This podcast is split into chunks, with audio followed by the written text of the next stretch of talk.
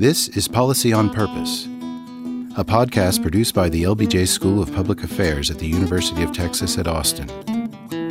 We take you behind the scenes of policy with the people who help shape it.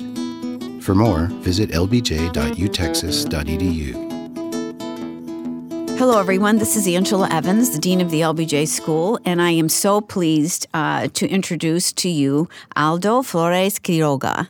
Uh, That's very well said. Thank you very much. Well, very good. Uh, I had I studied Spanish and I was an exchange student in Ecuador when I was like 16, and I think part of that just helped me. But I wish I spoke. I, I wish I speak better, but I don't. So, but I have you here. Great and I am so happy to have you here. Uh, and for those of you who don't know, and can I call you Aldo? Please do. Okay. If you don't know Aldo, Aldo was very key uh, in the Mexican government, uh, the last administration. He was the former Deputy Secretary of Energy for Hydrocarbons uh, at Mexico's Ministry of Energy. But before that, he was involved in a lot of issues and strategies for uh, Mexico, not only within the country, but also around the world, represented Mexico in a lot of these international um, arenas, and actually served as Secretary General of the International Energy Forum. Uh, and that was for five years. So that was was a almost big, five, yes, five years in Saudi Arabia. That's such a such a different culture. Like different you're going from culture. Mexico to Saudi Arabia. but what it gave you, I mm-hmm. think, and this is what we want to talk about, is a perspective of not only you know from your academic grounding and your work in Mexico, but the world, you know, looking at a collaborative environment where we're dealing with some very important issues that face humanity, which is our energy and our use of hydrocarbons, and just how we make the planet safe and yet productive for people.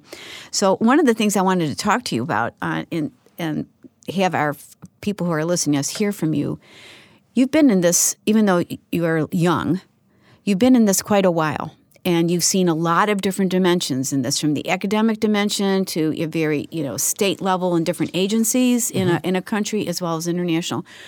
What do you see as some of the barriers in collaboration when we try to collaborate with folks who have different um, approaches? What what's sort of your secret sauce in trying to work with these people Wow, what a, what a question! I, I, I a secret sauce. Let me. I, I want to try to find it, but let me first say that I'm so happy to be here. I'm a big admirer of uh, LBJ and uh, such a famous school, and uh, so it's great to be around and having a conversation with you and uh, learning about all these activities that the school is doing. Thank you. Um, well, yes, my experience has been very much about uh, building bridges uh, between disciplines and between countries and, and even between uh, sides in terms of uh, the oil market, producers and consumers. And um, I don't know if I have a secret sauce, but uh, clearly one has to understand the other side very well. One has to understand where they are coming from, what their interests are, and uh, work from there to find the connections. Obviously, one has to also understand one side and what one is looking for. But um, these type of interactions require um, win-win mindset. There's always a space for finding agreements and, and building up a collaboration. Uh, this is, by the way, when academic efforts become very interesting, when they become transdisciplinary. I've been doing economics and, and politics for a long time. I did so in academia. And in the space of policy and international affairs, you do have to have an interdisciplinary mindset, and you do have to look at uh, a broader picture to understand what is the space for negotiation and reaching agreements and pushing an agenda that is productive forward. Mm-hmm. Well, there's there's a lot of complexity in that answer. So one, you know, one is you know very you, abstract answer, but guess, no, there's huh? a com- it's complex, and this is what we're trying to get at when we're looking at uh, public policy schools and helping our students understand the complexity, but also give them the skill sets that they can actually go into that and be successful. So one dimension of what you're talking about is just this multidisciplinary dimensions. So you understand the law, you understand economics, you understand the expertise that it takes to be in the energy sector mm-hmm. because all of those have different ways of approaching a problem. So that's very important to do. And so that's one dimension, which is difficult. Uh, and the second dimension then is to thinking about your national.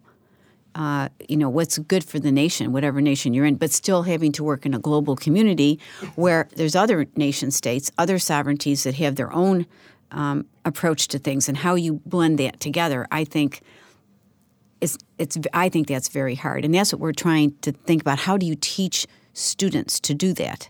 You know, and um, how, and you seem to have just moved into it and been very successful. But what can, can you point to something in your background, your educational background, your experience background? You said, I can see, I can now see this picture, and that's how I need to behave in this world.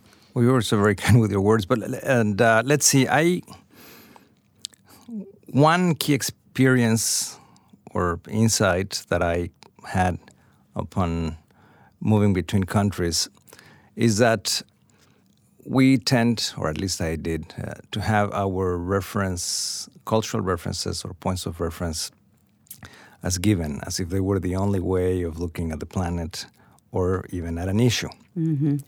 And that might apply within a country. Um, and now that I'm visiting Texas, I see that Texans have a different perspective of the world than Californians or maybe exactly. and sometimes even right? Texans don't have the same perspective on so, things. Exactly. So it's not all too different from that. Uh, trying to understand uh, that other what this other culture values and why that is important, and um, that is a different mindset. It allows for a different conversation and even understanding life and policy from a different angle in a way that I believe is very can be very useful. No?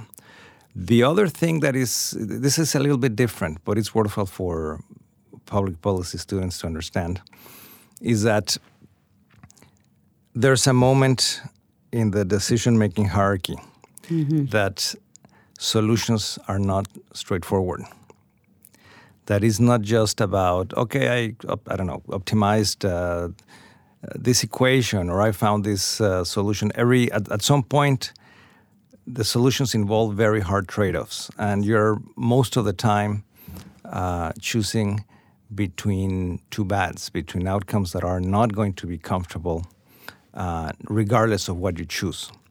And we do tend sometimes to think in academia that there's a this very I don't know yellow path to paradise, this mm. very nice uh, yes. uh, solution that uh, can solve many other things. And it's not like that. It's uh, you solve one thing, but at the expense of not solving another, and that's a constant. Yeah, that's again, that's really very wise because one of the things we talk about is, first of all, what is the problem? Making sure that everybody can at least agree on what the problem is. And that, in and of itself, is a major issue in many realms. But then it is okay, if you have this problem and it's come to you, what do you do about it? And there's not the way, there's many ways. Mm-hmm. And so the idea is a critical thinking is if I go this way, these tend to be the consequences, and you try to foresee that. Is it feasible? Uh, economically or socially or you know globally um, and if it when will we know if it doesn't work so those types of things i think we can talk about them but i think one of the things you said is if you don't really have the experience of being in a different setting with different people, you just can't quite understand how to work that. You know, and well, you said it better than I than I did. no, I don't think so. Thanks, but, but, it's but yeah, that, that's that's definitely one part of it. No. So, what did you find the most difficult adjustment for you when you went into, let's say, when you, anytime you moved into an international setting? What, for you personally, was very outside of the you know the disruption of your your home, et cetera.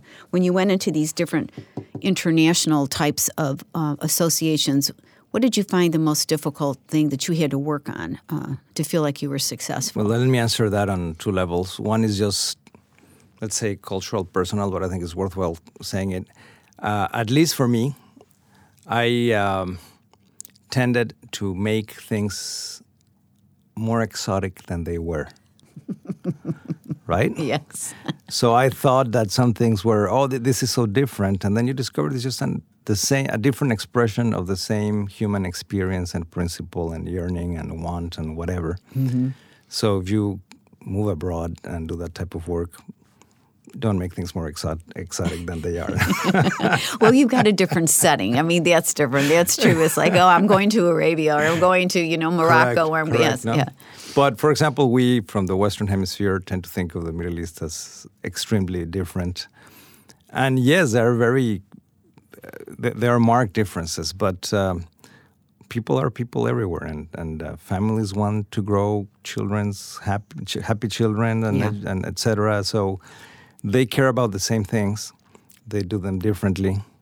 Of course, we have different perspectives on how to address them and uh, and the rest. But uh, anyway, it's worthwhile keeping that that mindset. No, and I guess that applies as well in in settings like I was a facilitator as part of my job when I was working in Saudi Arabia between producers and consumers. This organization was made to promote dialogue mainly between OPEC and IEA members.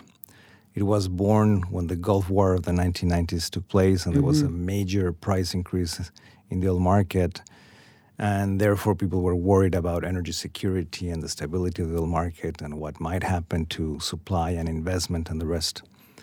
And um, so this was eventually uh, f- formalized into a process that is this organization. And it's now not very useful to think about producers and consumers on different sides of the table. Uh, take the U.S. The U.S. is both a huge pro- uh, consumer, but not a huge producer also of, of oil and gas. And uh, so the roles are shifting, and in a way, they were never um, opposite. Uh, they're complementary, and one has to understand that to to think more creatively about solutions.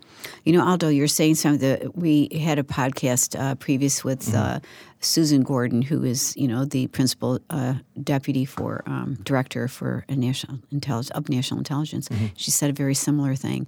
When you're talking about it used to be the privates and then the publics. It used to be, you know, the federal government and then the business owners, and that's blending. And the our our big challenge, I think, for those of us who are trying to grow the next generation that's going to move in that arena is how do you prepare students for those, that kind of blend when all the historical underpinnings have been like there's two sides and there's two factions or there's you know and they're discrete when they're really not Correct. No, and even in this world of social media, uh, Twitter tends to polarize very easily, and Yeah. it's just worthwhile to step back and remember that we're on the same boat. It's not different sides, uh, not at least in those very basic terms, and that there must be a way to find um, a productive um, living together to to make a, a better planet. Even though it sounds that romantic, but Mm-hmm. no yes. but no it- no it is but i think that's again uh, what we've heard from a lot of people who we brought on here who are exemplar people who've stayed in in service is that you know this idea that there is this greater good uh, and that their eye is on that ball and they have different ways of approaching it but it doesn't sound corny i mean that's exactly what we're hearing consistently about people who've come to us uh, and visited with us on this podcast and you have to believe it. Uh, my take is that we do that, we do this type of things because we believe in them. We can believe that we can make a difference, that it will will really make things better. Otherwise, um, it's just uh, doing one more job. Well, I want to talk to you a little bit about something we're trying to work with. So many of your jobs required coalition building. You had to have coalitions, you had to have colleagues, you had to have cooperatives. So in a coalition, you have multiple players. How did you work it when you had maybe one out of that coalition that really did not want to work with you? I mean, how did you get people who normally would not work together? Let me put it that way. Mm-hmm. How do you get people who normally don't want to work together to work together and stay together then after that? So it's not like a jump start every time you have a different issue. Do you, do you have any ways that you felt were successful in terms of trying to get that? Because I think that's one thing we have to teach our students how to do. Well, um, the first thing is don't add to the noise. Uh, don't become a part of the of the polarization, especially if you want to build that coalition. So acknowledge what uh, the different parties uh, are interested in addressing and, and solving, and and be conducive to a process of of exchange that leads there. And um, that doesn't mean that there's a guaranteed uh, solution or agreement or an outcome, but it does sustain a process that uh, eventually might lead to finding that gate to the right uh, approach in which everyone can participate. That's one thing. The other thing is that having a mandate in itself means that one can already build a coalition. It means that people agreed that even though they disagree, there's someone there that will try to find mm-hmm. a solution. So keeping so that that's helpful to have to have an end goal that everyone's agreed to. Yeah, yeah, uh, yeah. Uh, at least or at least an agreement about the principles that matter, right? Mm-hmm. And uh, if you think of the I don't know the success of of the U.S. Uh, democracy, there's an agreement on what the principles are. There might be a lot of shifts in who's in government or not, or policy and the rest, but the basic rules of the game are accepted. That helps a lot. Mm-hmm. What about persistence? You have to have it. you know, like, I, like, I, have bad news for you. You have to have it. that's right. You have to be willing to, you know, okay, that didn't work. I have to come back, and that didn't work, and I have to come back, and yeah, uh, having that kind of drive, uh, the, the patience uh, to persist uh, because I think many people like to see things immediate, like and they expect like immediate resolution or an immediate feedback that this is working, isn't working. Sometimes it just takes quite a while for people to just like internalize it, and then eventually it comes out. Yeah, and it also takes a while for those that are participating to also understand what they want. Um, sometimes you, be, you enter uh, into a conversation in which uh, the other party believes that this is the key value uh, to to trade, let's say, or not, and suddenly it's something else. So mm. a process allows also to discover what is it that really matters in, in that uh, in that conversation. Mm-hmm. And the other thing too, I'm sure that once you're all like in, a, when you're together it's like a socialization too. You get to really see people as people rather than a representative, and having those human relationships always helps, especially if there's a trust level uh, that has to be built. Correct. It, it helps a lot.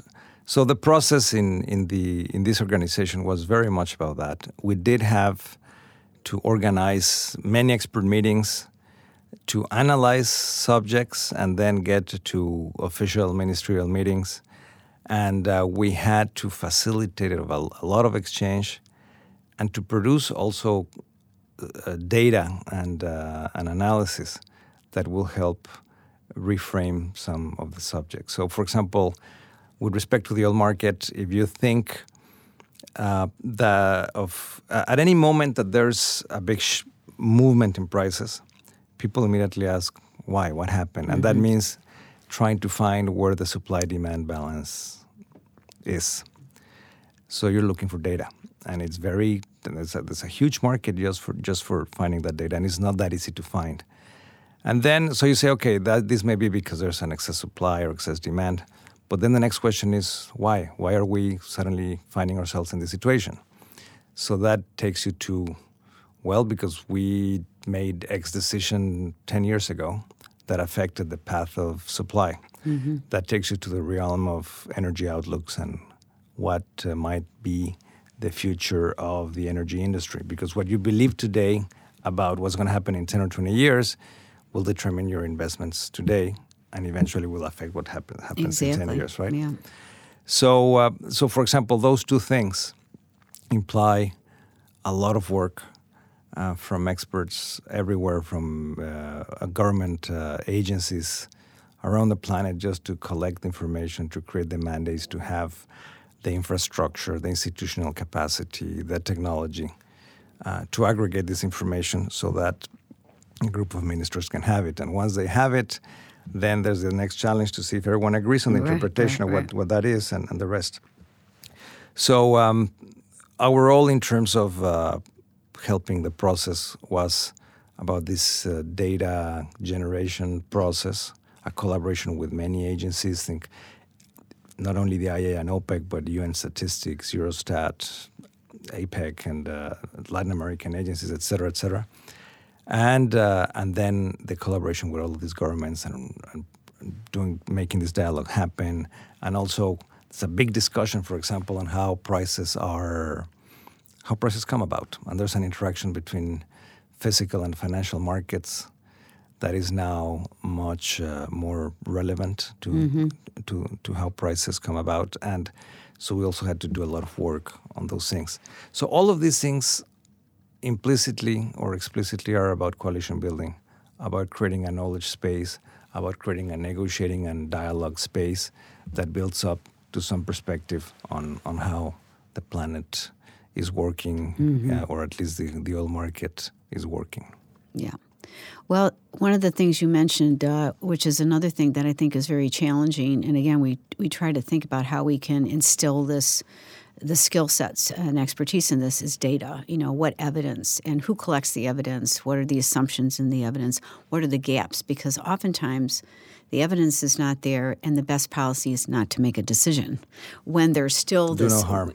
do no harm exactly um, so when you were doing all this and you were in this you know very high level uh, uh, policymakers thinking about this how did you all decide what information and, and data you could trust how did you build that was it really the academic community that you went to because they're supposed to be objective was it the industry because they had more technical expertise and knew how to collect it uh, or if it was all of the above how did you discern what you were really going to pay attention to, um, and if you didn't have the data, what you were going to do the next time to have it.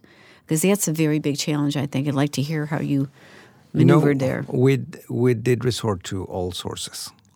Um, I, I, without a doubt, academic uh, sources were very useful because they are analytical. They overall tend to be reviewed and refereed, and um, that means that there's um, that you can there's trust in the information that you that um, that you are receiving or analyzing, but but it's not enough. We by data, I will also say include insights and perspectives from stakeholders, from industry, from society, from anyone involved, because it also helped not only in um, maybe refining or fine tuning the the quality of the information, but in interpreting better what that data point uh, meant, for example.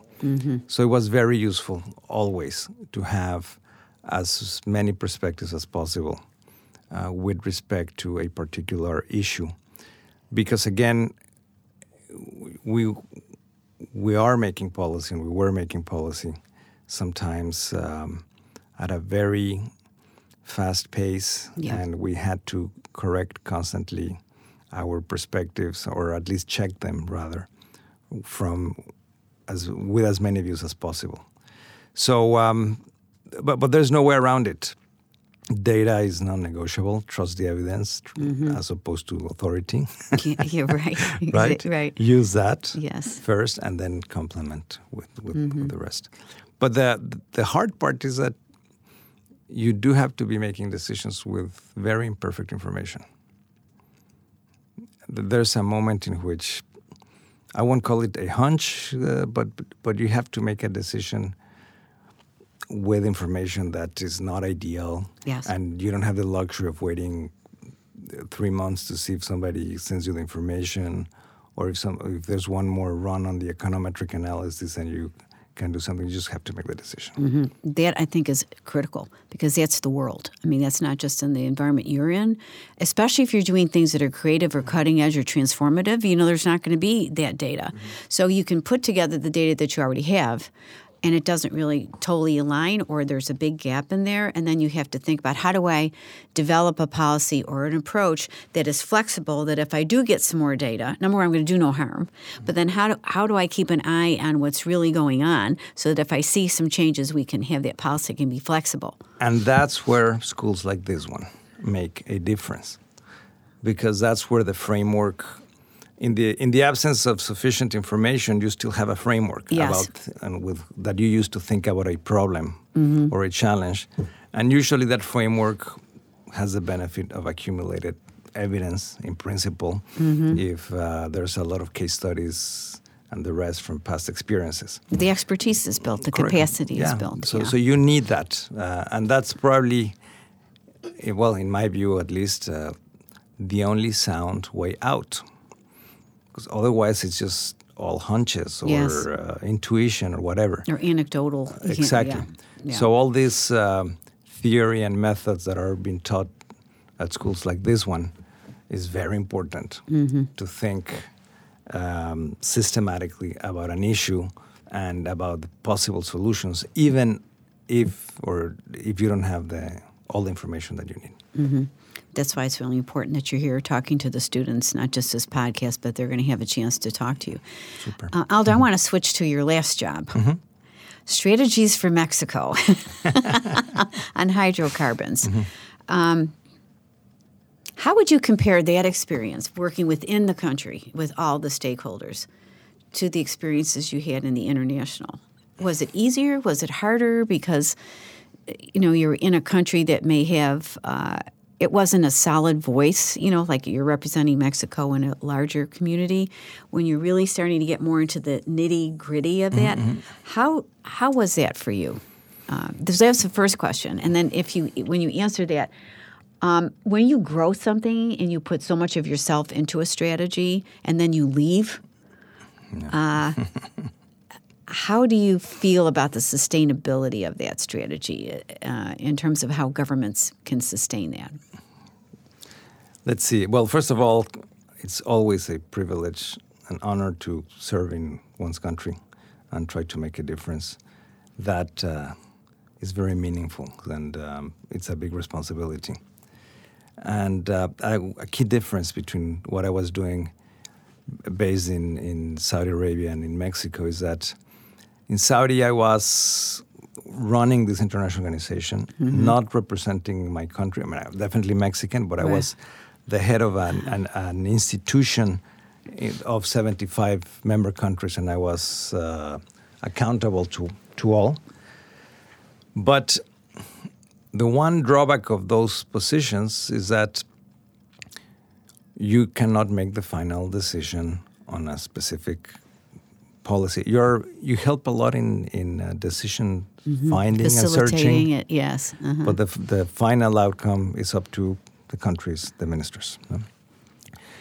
Uh, in Mexico, I had the privilege of working on doing policy and steering policy in a, the direction that we felt was very important. Mm-hmm and um, and it was a fascinating and challenging experience. We were tasked um, to make to create this new reality in a short period of time because the country needed and needs a stronger energy sector mm-hmm. and much more investment and much uh, much much more dynamism and uh, and technology driven growth than we've been having for, for a while.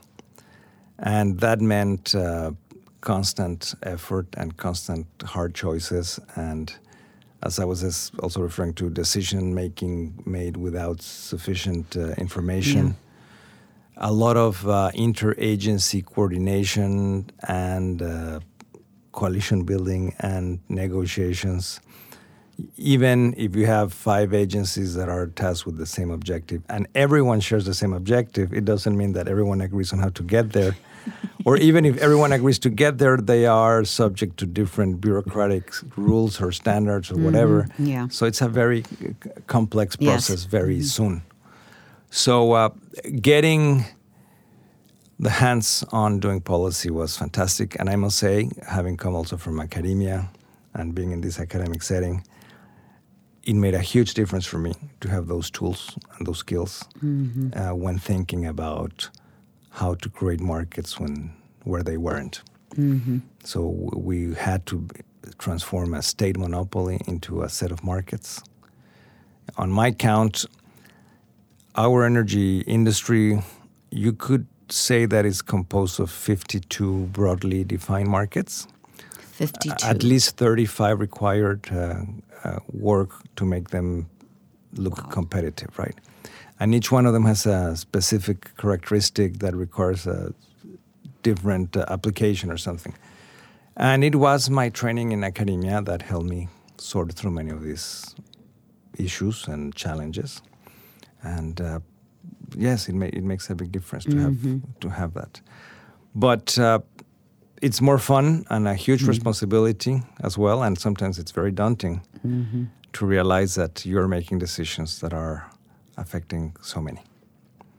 And um, of course, one believes in them, and uh, we were a very committed group uh, with a very committed um, Department of Energy of Mexico. very committed secretary and, and, president to make this. Which makes a difference. Your leadership um, is behind you and uh, supporting you. Yes. Yeah. So, how does it feel when one's out? Yes. Well, you learn that you have your moments, as, yeah. right? And of course, one has strong feelings about what we one did, what I did, and and the team as well. Um, I don't know. I guess one, uh, it's hard sometimes to understand, and uh, some perspectives that come afterwards, you feel misunderstood. Mm-hmm. You realize as well that maybe you could have communicated better some of the things you were doing so they were better understood. Mm-hmm. Uh, we are very persuaded that the path we chose is the right one. Uh, now there's an administration that is reviewing that path, and mm-hmm. they are not as persuaded, but they they are very reasonably, I believe, also reviewing what we did, because there's no way we can presume that the that the truth and the only way out or yes. the only way of doing things is the one that we chose. Mm-hmm. So this new administration has decided that the energy opening that we had in Mexico must be analyzed and reviewed and um, maybe or maybe not relaunched based on new premises. And I mm-hmm. think that's also very valid. Yes. So one has to also understand that. Mm-hmm. And um, it's, I think it's, it's, part of a healthy democratic process as well. I agree. I yeah. totally agree with that. Also, it's uh, the word I'm not, I'm trying to find the word for it, but I think one of the things that's really important is that no matter what happens, the fact that people increase the knowledge, increase the expertise, thought about it in a different way, that's always there. Whether people accept it, or not. it just adds to the knowledge base, adds to the experience uh, that people have and expertise they bring. So, Alda, before we end this, um, why did you choose to go into the public service and what's kept you there? Because I'm a masochist. well, that too. Uh, is that it?